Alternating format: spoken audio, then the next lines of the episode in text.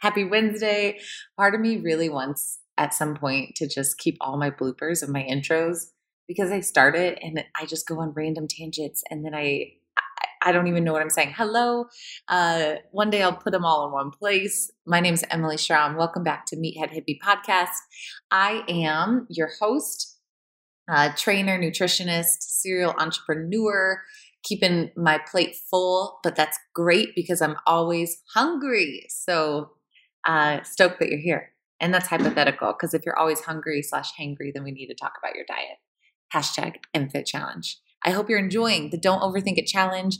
Um, two times, two weeks ago, I did a really fun mindset clip that I think you'll be really into. Last week, I had an incredible podcast with Caroline Burckle, an Olympic athlete who just talks so much about identity in a very vulnerable, powerful, raw way that I'm so grateful for. And this week, I wanted to switch gears slightly, still talking about the things that make us a little bit uncomfortable money.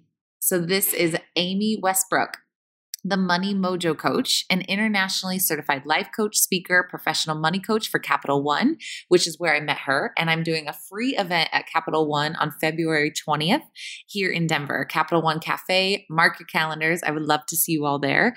Clients work with Amy to up level their money beliefs, create rich habits, and better align their resources of time, energy, and money to fast track their success. She has developed a unique process fusing science with the soul to provide financial harmony and well being for burned out professionals. By helping people become confident, financially savvy role models, Amy hopes to reverse the cycle of money stress for our future generations. Bam! Get stoked. This podcast is great. Super basic things that we all need to know. Like, why are we a nut job with money? Why do we feel weird about saying that we want money or that we want it to be our goals? Why do we get ourselves in debt sometimes? Why do we can't why can we not say no to the shoes that are on sale? Why do we have all this fear associated with starting our own business or investing in money? All of these questions shall be answered, and I am so grateful that you're here. So, Thank you for listening to Meathead Hippie Podcast. All of my things, if you're interested, if you're new to me, or if you're just curious about what's going on, um, emilyschramm.com slash blog is where you can find all show notes fully transcribed and also all the things that I'm doing kind of off the off the MFit path, right? So nine news clips, nine news segments, um, I have a couple new podcasts that just came out, Lionheart Radio, and then there's a new one coming out with Ready Yeti. Lots of little things that catch me being the interviewee if you are interested. All of that can be found on emilyschramm.com slash blog. And that's all i got for you. Uh, i hope you guys have such a good a good good fantastic week and a wednesday and um keep crushing it. Enjoy. I'm emily schramm the ultimate meathead hippie Welcome to the show.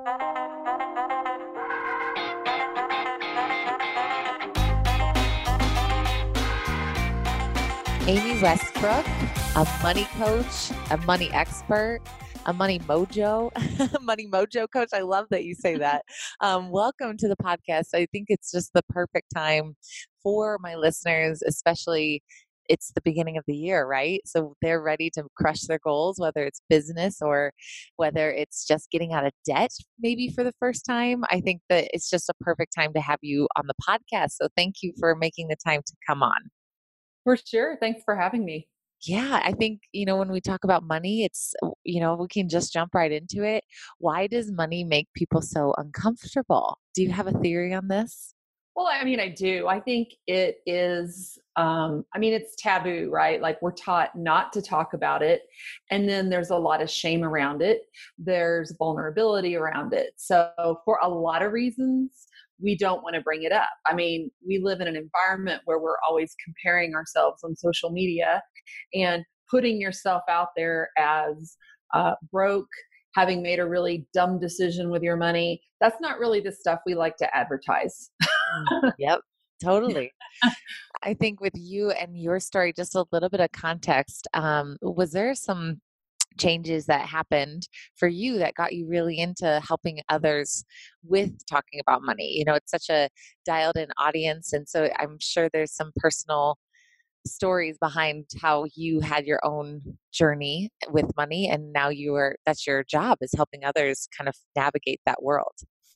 For sure. And you know, I actually see it as happening in two steps. So step number 1 was, you know, coming out of grad school. So I'd mentioned, you know, I have my MBA, but your MBA doesn't really set you up for personal finance, right? Yeah. And so I I graduated, had a great job, and my dad wrote me this letter and I'm going to paraphrase it, but the gist of it was that you're making good money now.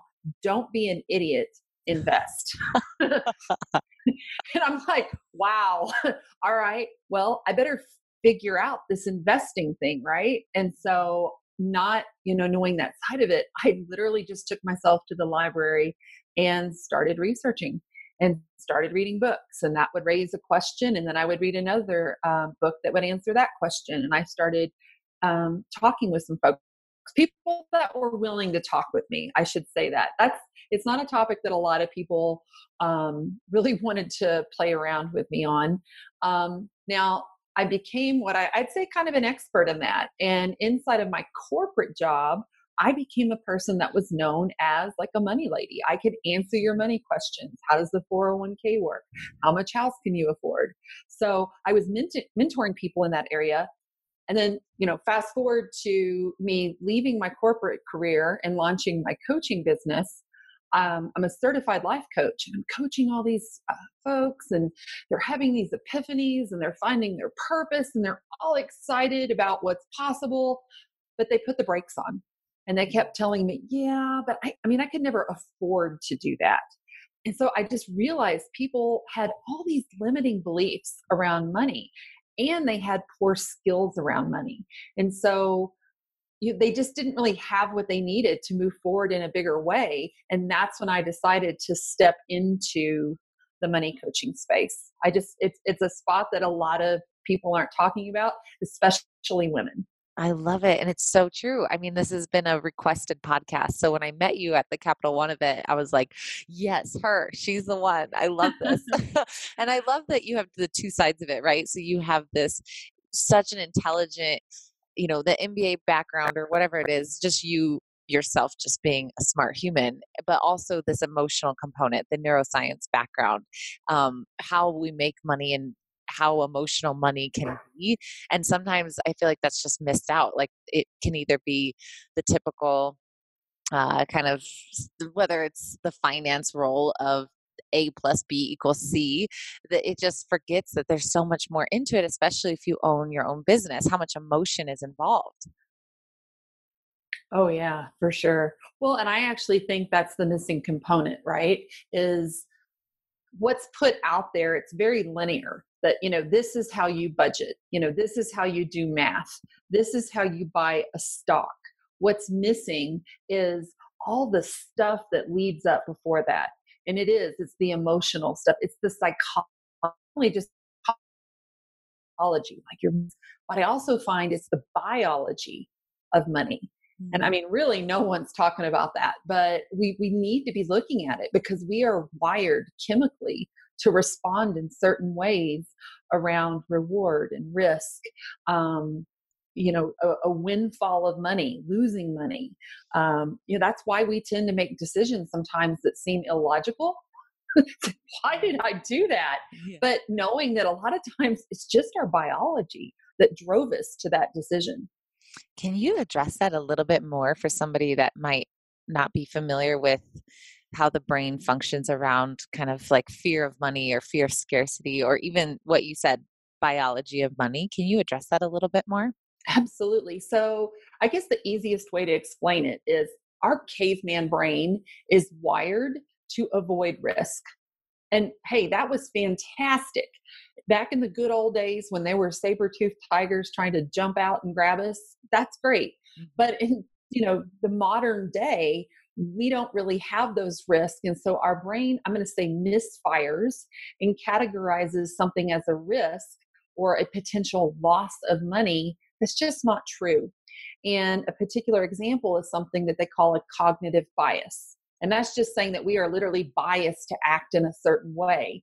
And um, loss aversion is the one that comes up a lot inside of money coaching. Mm-hmm. And that, and a great example um, is when you, let's just say you head over to Nordstrom's and you just see that fabulous pair of boots. They were normally $200, and today they are on sale for $75.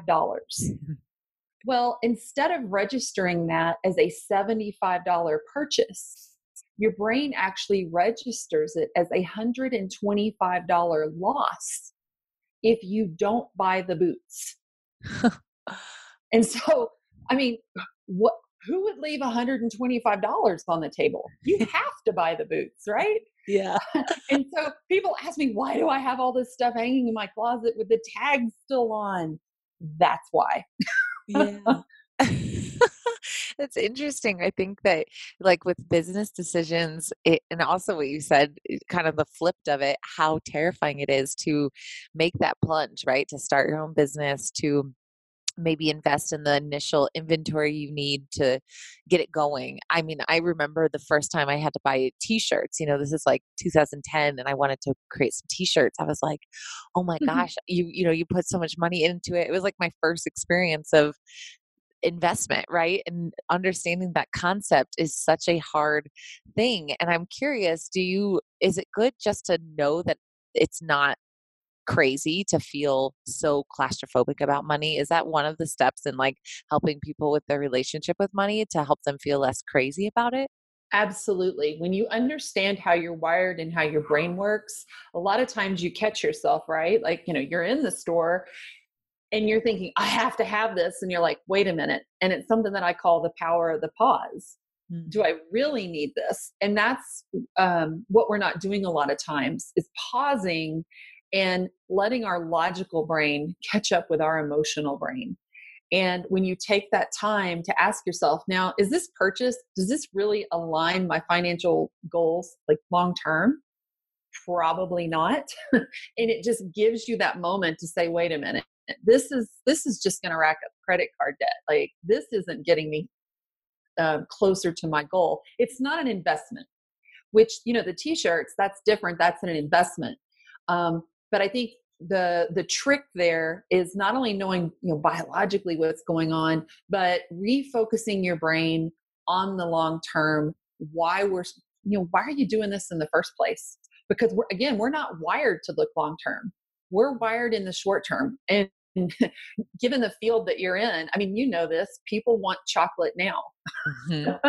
over broccoli let's just face it broccoli's not as good as a piece of chocolate um, we're not thinking long term you know we do that every single day it's going to impact our health mm-hmm. and you know it's going to impact our bottom line when we do it with our money but we're we're just not thinking that way and it's really that fear that we talked about. I mean, you had a great blog post on um, your Money Mojo blog about kind of saying how fear, like running away from it, how beneficial that is and i just know how hard that can be right because it feels it feels so real when you're mm. about to you know swipe the card and you're it is something that's an investment right so it is something that you have to do whether it's inventory or whether it's the education for your next thing um, you know there's all these all these little things that add up and i think it just paralyzes people how do you help people f- cope with that that fear that is so intuitive for our, our body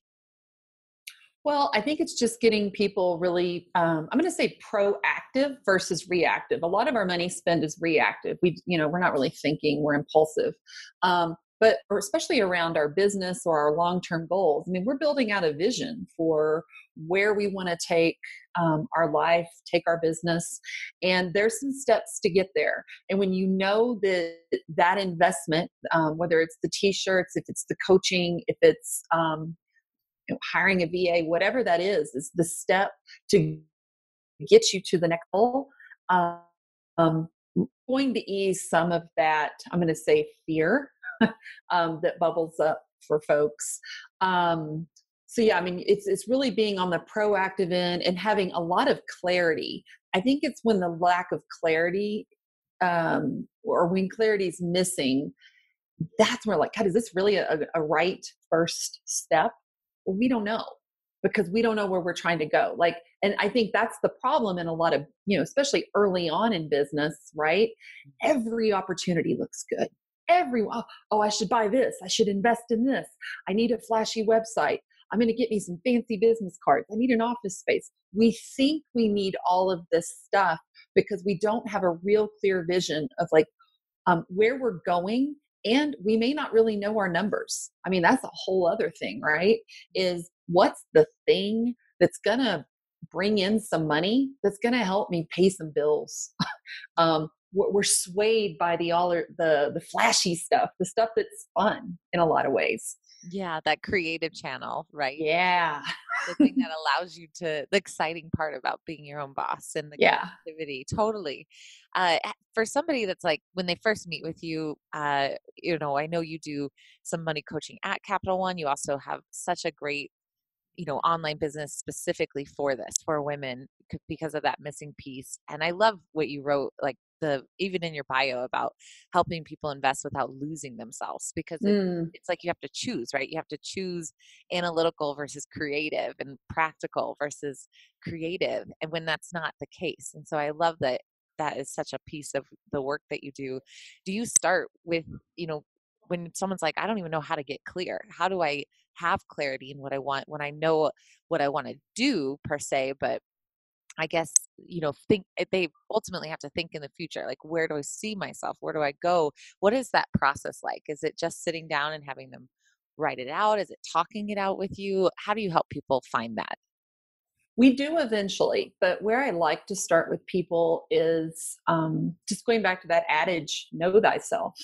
And a lot of the people that I work with have, I'll say, lost themselves in a lot of ways. They have bought into you know the american dream. You go to school you get good grades you're going to get a good job and we don't really know what success looks like right? So we jump into this job we start working uh, we meet this guy next thing you know we're married we're having babies and it really starts the treadmill.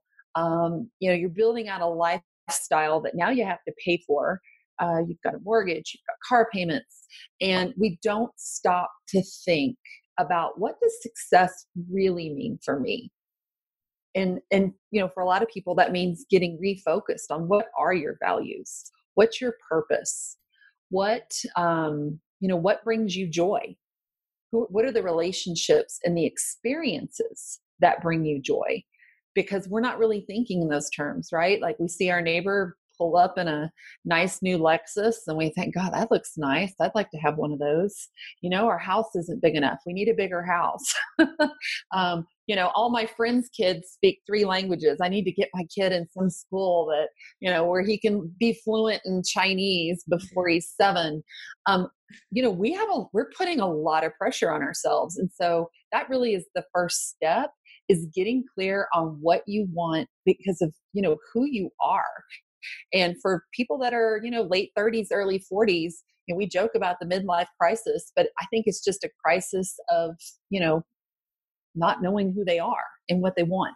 Yeah. Did you, and you experienced that too? I kind of briefly um, with your blog post saying that was similar to your story, right? You were totally climbing up the wrong success ladder. Do you feel that, like, if you gave an example of what values were that really helped you switch into the role that you're in now? Because I think that's so much of the question I get, right? It's like we're so on the go, on the treadmill, and just out of touch with really what makes us happy that the things that we maybe list off for values, they feel silly. You're like, but I, I don't either does I don't deserve this or I, it's too late for that or how could I even make that something that is now a job or could be fulfilled through a job?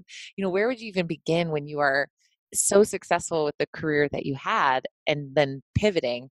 What would be values that were were like this isn't this doesn't exist and this is what i i deserve and i'm going to get well for me um, i had a, a, state of exhaustion. Like physically, I was exhausted. I was traveling all the time. I was, uh, if you looked up burned out in the dictionary, there was my face. Um, um, I, I had really, and I wasn't enjoying my work anymore. And I think, you know, that's key. And I was lucky, and I'm going to say lucky in that I have a wake up, had a wake up call um, with my son. He was four years old, and I was literally trying to run out the door to the airport, you know, just that was my usual thing. And he was just acting really weird that morning. And he came up to me and he just, he was crying and he just wrapped himself around my leg and he wouldn't let go. And I just remember looking down into his green eyes and he said, Mommy, don't leave me again. Mm. And I thought, wow, like, time out. This is not the life that you signed up for. Mm. and I cried all, all the way to the airport and I lamented when I got to my meeting. And it was funny. A gal had gone through a similar situation and she said, You know, I just hired a life coach. and I said, Man, I think I need something. I had no outside perspective. Or I did I didn't have a, like an inside perspective. I felt so overwhelmed. I was so tired. Um, I felt so lost. I wasn't sure where to get started. So I would say that was my personal starting point.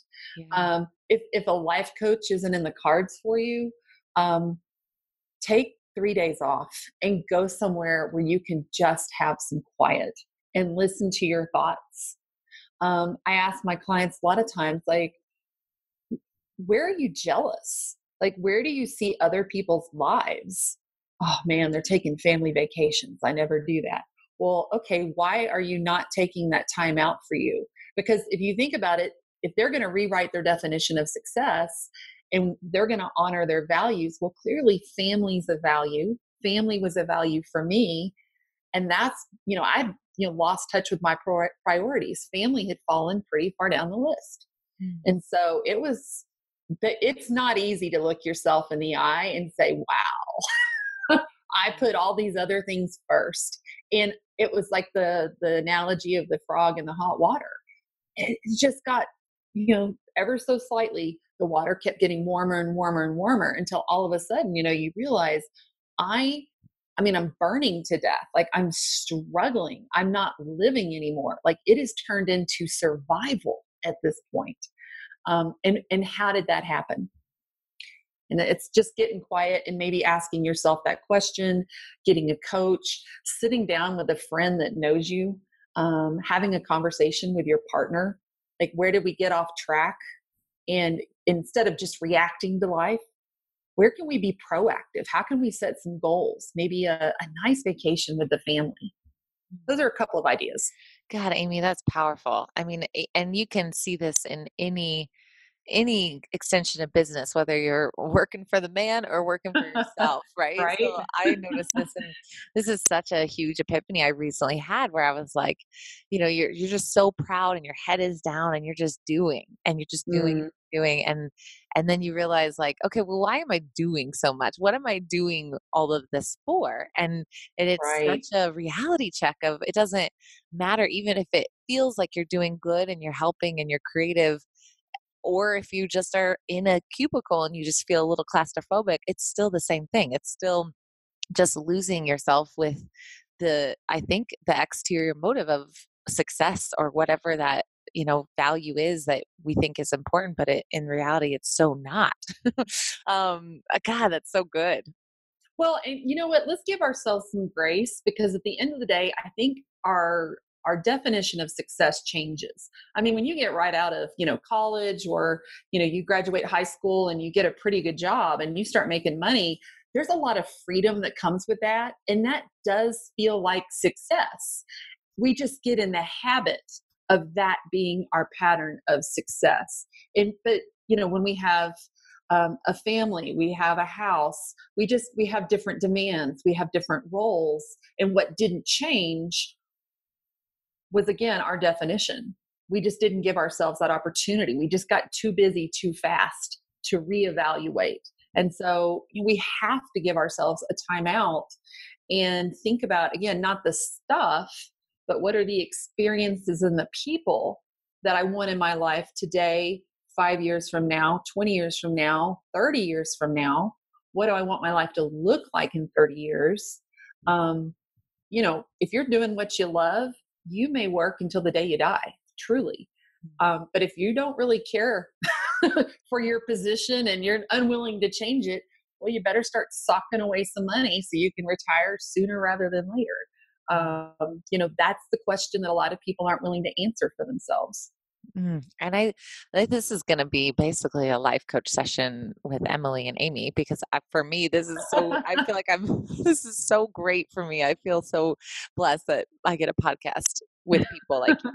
Um, I think you know. So whether it's a position, so say we like check ourselves, right? We notice we're like, okay, I went and I took some time, and I clearly am un- unhappy. I am clearly in a place where this is no longer sustainable, right? The discomfort the discomfort is pushing me to do something and change something even though that's going to look different for each and every person i still think something that i found gets so overwhelming is well where do you oh. even oh can you hear me okay sorry i lost you there for just a second okay.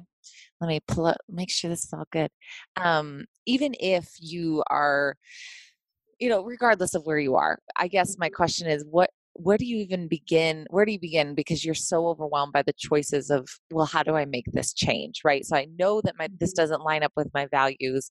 I know that this is not sustainable anymore and i need to kind of repivot. I need to do something. I have to change something. What what would be even besides if it's not talking to you or another health coach or a money coach how does somebody not get overwhelmed in that process because it is such a big overhaul. It feels like it's like everything has gone to shit, right? How do I step yeah. back? How do I step back and take some steps into that role that I know I, I can get into, but man, it's overwhelming.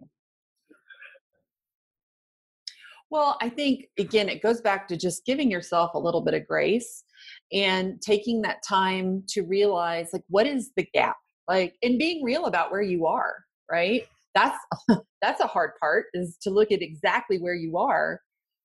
But you know starting to at least play around with that vision of what that could be.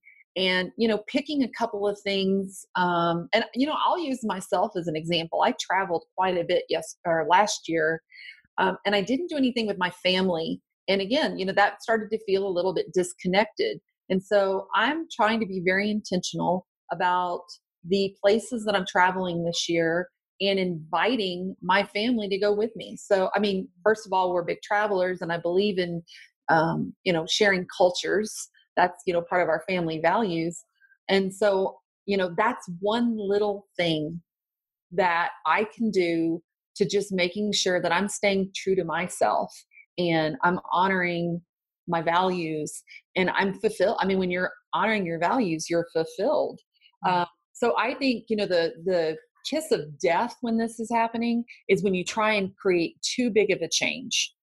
And um, I'm actually going to reference back a little bit. I listened to your podcast with James Clear, which, by the way, mm. I totally have like a mentor crush on him because he's so brilliant. I love him. I but, do too. Right? He says to break down your goals. Instead of instead of saying that you're going to, you know, run three miles every day, he says that's just too big the goal has to be to um, or the habit has to be to um, you know you're going to wake up consistently at 5:30 a.m. and put on your running shoes. Yeah.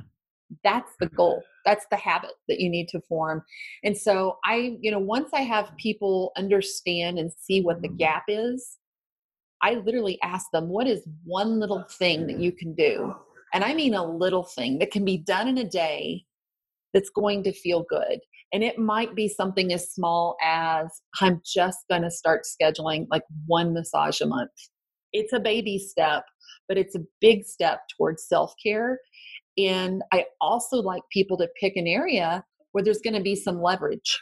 So think about it. You, you, um, if you start to take care of yourself, you have more energy. And if you have more energy, you show up differently at work. Mm-hmm. So, um, you know, your habits really start to kind of build off each other. And, you know, another thing, where's an area where you can just say no?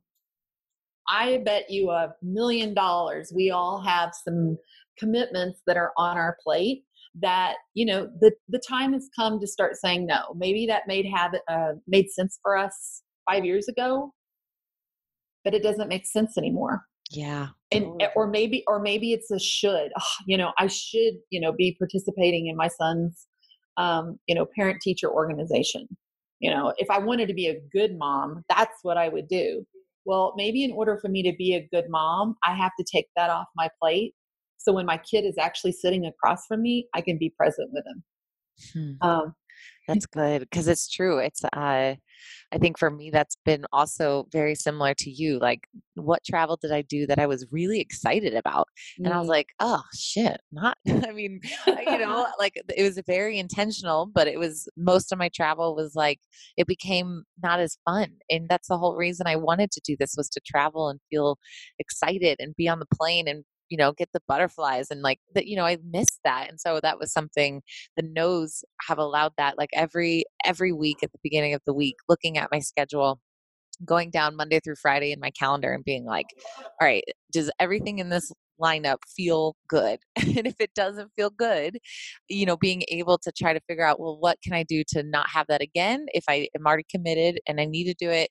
Or to figure out is that should I just not have that happen? Um, how can I delegate that in a different way? So I think that's super important. And I do, it's hard because the, you know, business owners, they don't always have that luxury when they first start out, right? It's, it's just right. kind of doing as much as you can because you don't have enough to pay for somebody to help. And you're kind of in that weird growing transition.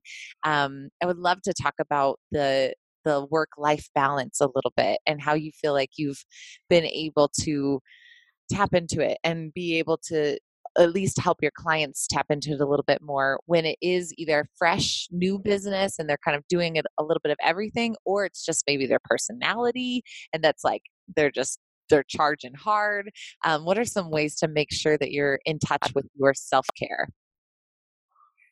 Um, well you know it's funny because like self-care itself is an action but i think you almost have to take it back a step before that and look at what your beliefs are. Because if your beliefs are that you know starting a business is hard that entrepreneurs don't get sleep um, you know responsible good business owners work seven days a week what are your beliefs around what it means to be an entrepreneur?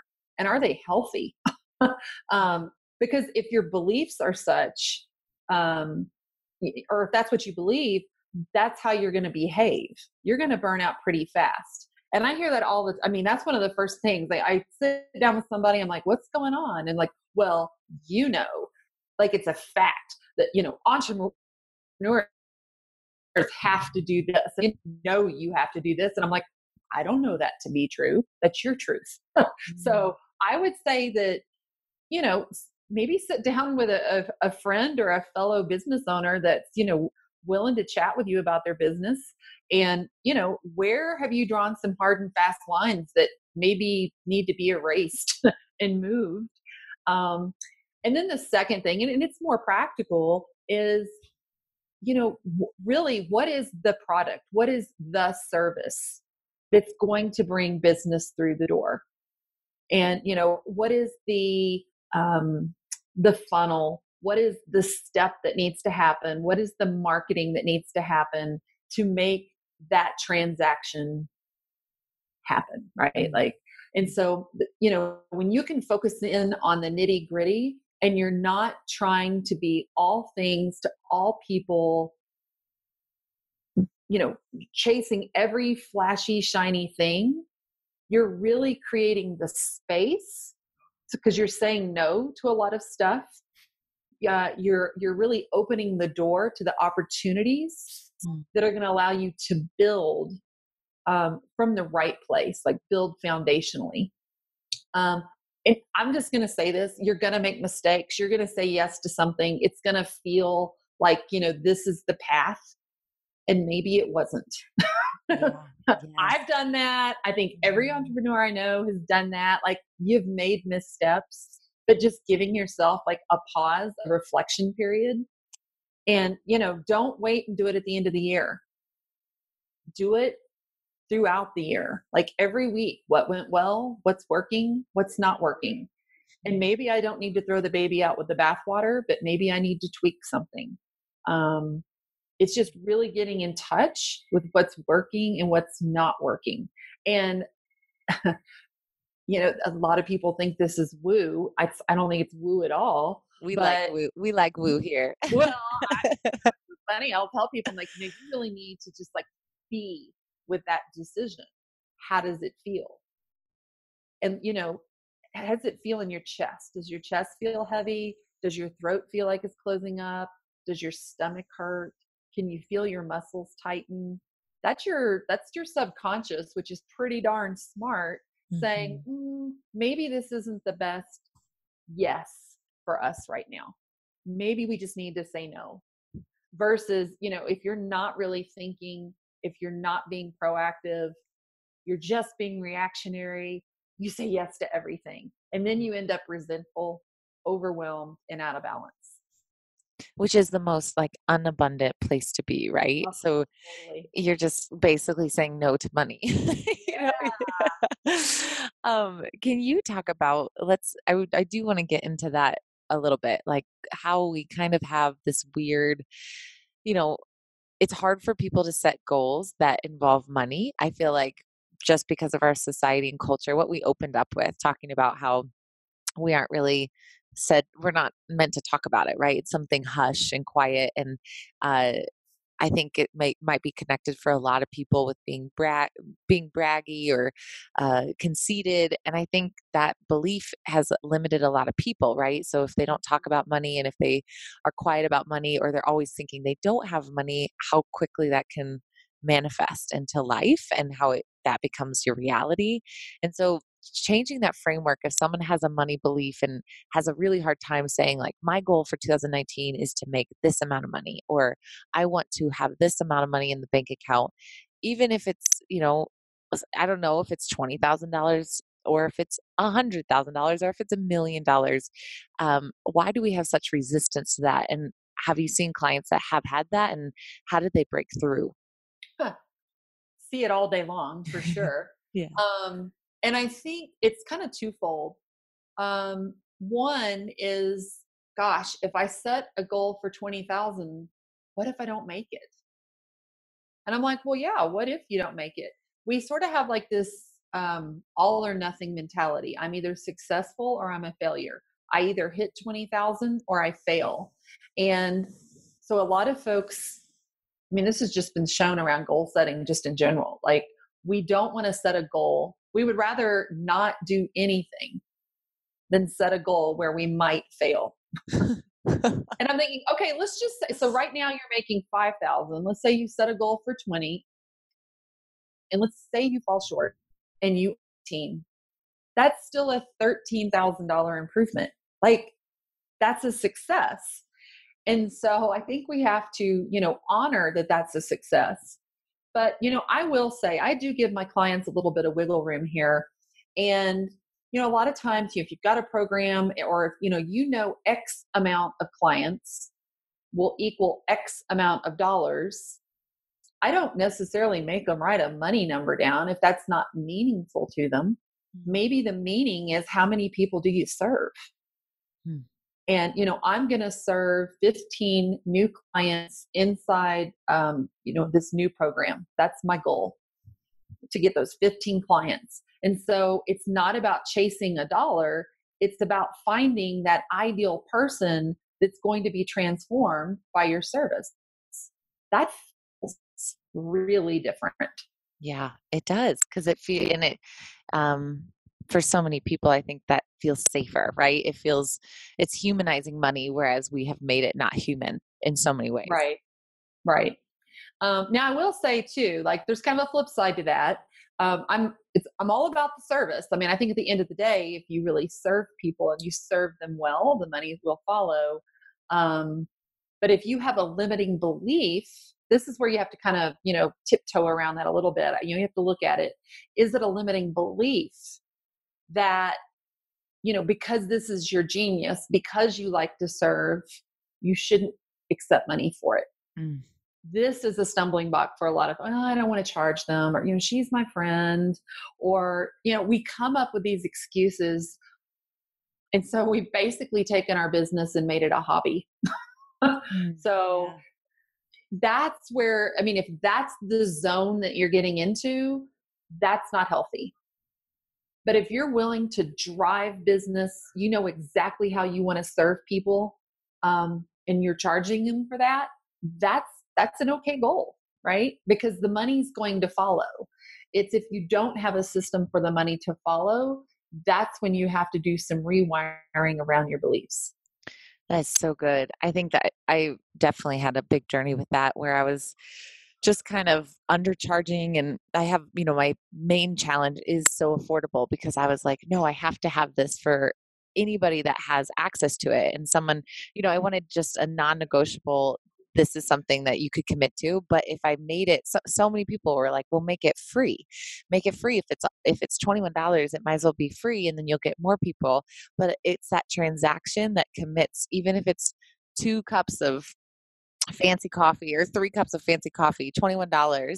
It allowed people to just commit to me in a way that I was willing to give back to them. And if I had people come in for free, which uh, sometimes I do run those free programs, it's just a totally different type of engagement. It is such a, it changes the whole transaction. So that was really eye opening for me to understand that in, almost that you know that infinity symbol right so if you're gonna right. give if you're gonna give service, the only way for it to truly come back is if they also give to you. And that helped me understand. Um, my friend Lauren really helped me ex- explain that in a way that was like, oh, that makes so much more sense why this feels good versus it feels what you said earlier, resentful or yeah. kind of just icky. Like they don't appreciate me. Well, why don't they appreciate you? Because I never allowed them to actually give back in the way that I'm giving them.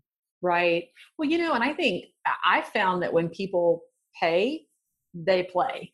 Mm-hmm. I mean, they will show up, they'll do the work. And so, I mean, you're, you know, by charging people and by charging them, you know, a good amount of money, even, you're really clarifying their commitment to work with you. Mm-hmm. Um, and so I, I think it, it just honors them, it honors their journey. Now, I'm also not opposed to the free stuff. I think there's a time and a place for free. And if you're trying to build a tribe of people and you want to build that know, like, and trust factor, let them experience some of your stuff for free. Let them try you out. Let them see your personality. That's okay. Make it free. Give the value. And I, you know, if, especially if you really give some great stuff inside of that, people are excited to pay you like holy smokes if that's her mm-hmm. free stuff i can't imagine what her paid stuff is going to look like. That's going to be awesome. Totally. Um, so i don't know i i think that there's a time and a place like there's people that'll tell you like don't do that. But i i just i say at the end of the day go with your gut you know go what feels right yeah. um and you know and how you interact with your particular people. Yeah i agree i i do um one free challenge every uh, every year and it's like been so fun because it is so powerful as getting you know it's this risk free way for people to understand who you are and if it's a good mm-hmm. fit so totally agree with that but also knowing the the time and place and knowing with full intention what the final product is what's the end goal with this i think that's great yeah. what you said um i and i really want to i had a couple people in my facebook group uh, mention about their goal being to get out of debt. And I just wanted to briefly touch on that before we wrapped up about your thoughts on debt and, you know, just kind of your perspective of when someone says, like, that's my goal, I want to get out of debt, or if they're not quite there where their goal is to get out of debt completely. Um, what's a good starting place for that? Um, that's interesting. And so it's funny again there's a lot of i would say linear solutions to that right? Like you just you jump in you put some more money you pay down your credit card like the debt is gone. But i would i always again back it up a little bit and how did you get yourself into debt in the first place? You know a lot of times it's just like that one big purchase you had to make like something went really wrong with your car um you know you had a, a health emergency those things pop up, but for the most part, it's just insidious. It just sneaks up on us because we're buying a little bit here, a latte there. We hop on Amazon. You know, we're just spending um, unconsciously, really boils down to. And my step is, is I really like people, you know, to get clear on their values. I mean, what do you truly want to spend your money on? What's going to excite you? And it's not a budget because the budget is, you know, where can I not spend? Mm-hmm. It just feels restrictive. It doesn't feel good. Whereas, you know, if you have a spending plan, on the vacations, like the things that are exciting, it's easier to say no to some of that i'll call it you know the fomo stuff right it's mm-hmm. your friends say you got to go to cabo with us it's going to be so much fun and you're thinking i don't want to miss out on that mean i don't want to go to cabo. I don't really have the money to go to cabo but i don't want to miss out. I mean i want to be a part of the pictures right? And so you go to cabo and then you get back from vacation and you're like wow that was $1100 and now i'm just resentful that this yeah. is sitting on my credit card. So if you if you understand what your values are and you start spending in alignment with those values versus just, you know, whatever grabs your attention, you won't build up the credit card debt in the first place. And go back and look at some of your expenses. Now, shopping and eating out are probably the two biggest places that people find they can cut back because they have, first of all, no idea what they're spending there. So mm-hmm. just do a look back for like two or three months. What was the average? What were you spending per month? And if you were spending $800 a month on restaurants, what if you dialed it back to 600? So it's not all or nothing. It's just cutting it back a little bit and taking that extra $200 to pay down your debts more aggressively. Hmm. So that's that's a first step.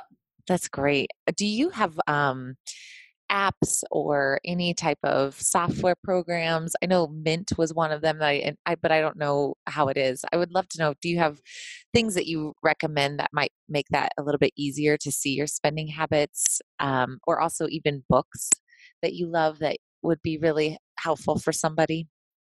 Um, so Mint is actually pretty good because okay. Mint um, does categorize stuff for you, and you can set a goal that you know I'm going to spend um, you know X amount of dollars this month on eating out, and it can even break it down per you know per week, and it'll give you an email or a text message when you're starting to to go above that. Um, gosh, you know, there's a couple of books out there, and I for the life of me I can't remember the name of it but it's called it's basically the principle is the 50 30 20 spending plan. And it's that you should put 50% of your income towards your fixed expenses. They say 30% of your income could be your discretionary funds and 20% towards your long-term goals. Mm. Now i personally believe that if like you haven't really saved much for retirement you have a lot of debt then you don't get to spend 30% on discretionary, which is, you know, kind of your fun money. I think it needs to be flipped. That needs to only be 20%. Okay. Um, and, and, you know, maybe you even cut it back a little bit more because if you can build up an emergency fund, a lot of times you don't have to put those expenses on a credit card. And it just gives you a little more security also. Um, but yeah, that I, gosh, you know, maybe I can, I'll have to get a book for you and maybe you can stick it in the show notes because I yeah, cannot. No, that's perfect. No, I think, yeah. yeah, I did like a quick little search, but there's, if I just, if you type in 50, 30, 20 spending plan, you get so much that pulls up. So it might just be this really fun, like there's spreadsheets you can get and, um, kind of budget calculators that you can get. So that's a perfect place for people to start. I love that. Well, and can I just add that if 70% of Americans don't or won't keep a budget. If this kind of goes back to um, you know how to set goals. Are you setting a goal for service or are you setting a goal for money? If you can't really track the money if that's just proving too hard and you keep blowing the budget i would say just choose a number that i'm only going to eat out for lunch twice a week. I'm only going to go to a restaurant once a week. So um, if you can create a goal like that, that's a way to keep your expenses under control without having to track every penny. That's perfect. I love that. That that's something Bradford and I because we just, you know, when you start dating somebody, you're like, date life. I just want to hang out time. Let's go. we're gonna go here. Let's try this restaurant. Let's try this. And then we just were like, oh my gosh, we do this entirely too much. Not just because you're out of control of what the oil is that they cook in or you know they, yeah the salt the ingredients like mm-hmm. all of it you know you never know but it was more of just the principle of like why don't we cook more? We love cooking like let's just make yeah. this thing so that's been something fun but it's more of a time thing versus a monetary thing. We were like let's instead of thinking of it in that way which makes us feel restricted and kind of put in a box because we're rebels right? We don't want to think restrictions or rules, but the, the number, the frequency was really helpful for us. So I, I agree with that. Yeah.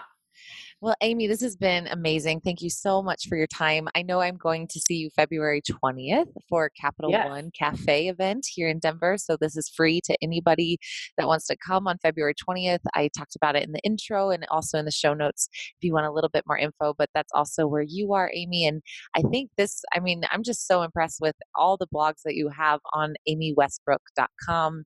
I, this is really kind of your hub. Is there anywhere else that you want people to go besides the Money Mojo blog? Blog um, in that website what's what's your best social social media account? Yeah well i keep a lot of cool stuff on my website but um, all of my social media accounts uh, instagram facebook twitter all of them are um, money mojo coach. I love it this has been so good. I um, I'm sure there's going to be lots of follow up questions, so I should just keep them going, and then may, may, we'll do a quick little Q and A when I see you in February. that that we could totally do that. so I love it. If you have questions, anybody send them our way. Post them in the Facebook group. Uh, let us know that you're listening to us talking on this podcast. Let us know if it helped. And um, thank you again, Amy. For sure. Well, thank you for having me. I had a lot of fun. Yay. Same.